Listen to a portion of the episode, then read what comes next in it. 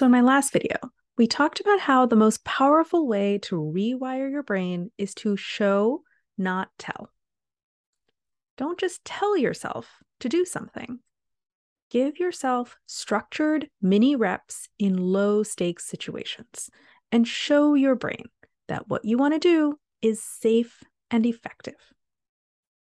Now, what happens when you actually do the thing and you're immediately flooded with worry, regret, and adrenaline?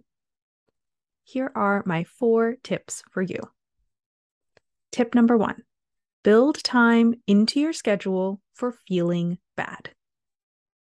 You just did something that your automatic brain thinks is dangerous. You did it in a small, low stakes way, but of course, it might still feel bad. Don't set the expectation that you will feel amazing and there will be no bumps in the road. And don't tell yourself that you shouldn't be feeling this way, which only doubles your pain because now you're feeling bad and feeling bad about feeling bad. Instead, I want you to proactively expect that you will feel uncomfortable and block out time in your schedule to let the adrenaline run through your system. If you've never gone on a run before, and then you run two miles in one day, you would expect your muscles to be sore and you would block out the next day or more for rest and recovery. The exact same principle applies here. Tip number two get the wiggles out. So, if you're feeling intensely worried or bad, don't even try to change your thinking. First, just let the emotion move through you without trying to change it. Don't stand at the door of your mental house and block the feeling from entering with all of your might. The harder you push at the door, the harder the feeling pushes back, trying to get in. Instead, let the feeling in. Let it rush in, peak, and recede. You know, when you stub your toe on something and you feel a rush of pain, it peaks and then it recedes? Feeling and emotion is the same way. Let it in, let it peak, and let it recede, all while you just watch. You can do this while you take deep breaths and sit quietly letting all the sensations wash over you and hearing all the thoughts that come with it as a neutral observer.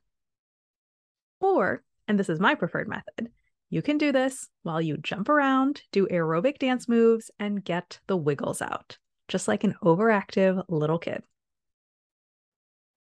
Tip number three once you've taken the edge off, start to adjust your thinking.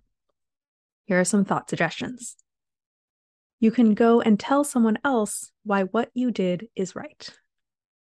You might get some reassurance for them, which is nice. But more importantly, you'll hear yourself say your own reasoning out loud. You are your own most important audience here. Another thing you can do remind yourself that you are going to feel uncomfortable either way. Speaking up and doing what you think is right is uncomfortable. Not speaking up and squashing yourself into a box is also uncomfortable.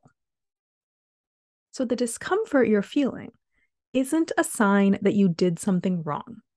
You are going to feel it either way, just in a slightly different flavor.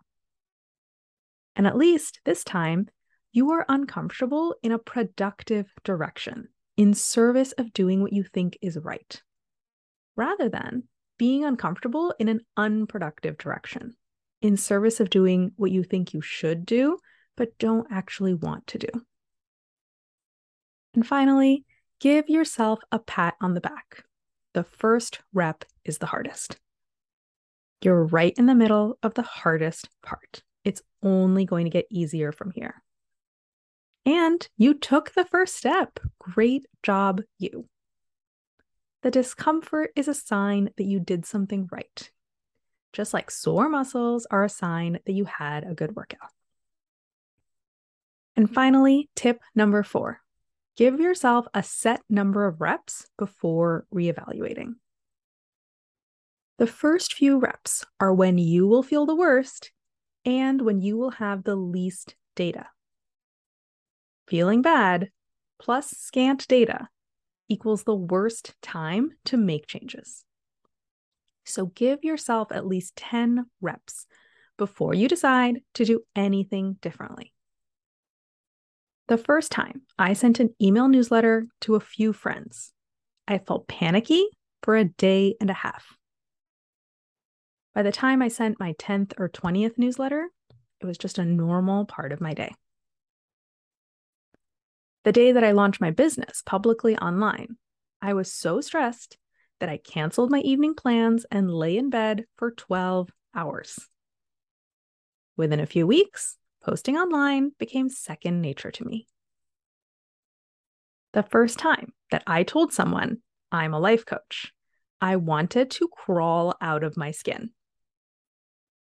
After I'd said it 30 times to 30 people, I started looking forward to their questions and I knew exactly how to answer them.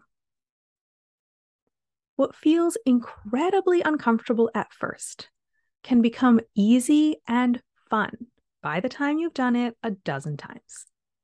So let your nerves settle themselves and let the data roll in before you decide to do anything differently. Now, guys, the kind of coaching that we do here is not the kind of simple take a deep breath and think happy thoughts coaching. Between my last video and this one, I have given you a simple, doable, step by step plan to systematically expand your comfort zone and grow your ability to do what you think is right, while still taking care of yourself and not burning out.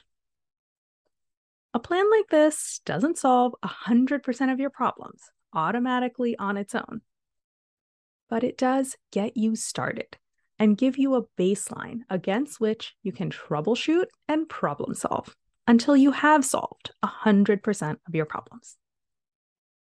So, if you want me to help you make and follow through on plans like this one with help and support every step of the way, then I want you to go to the description and click the link to book a free consult for one on one coaching.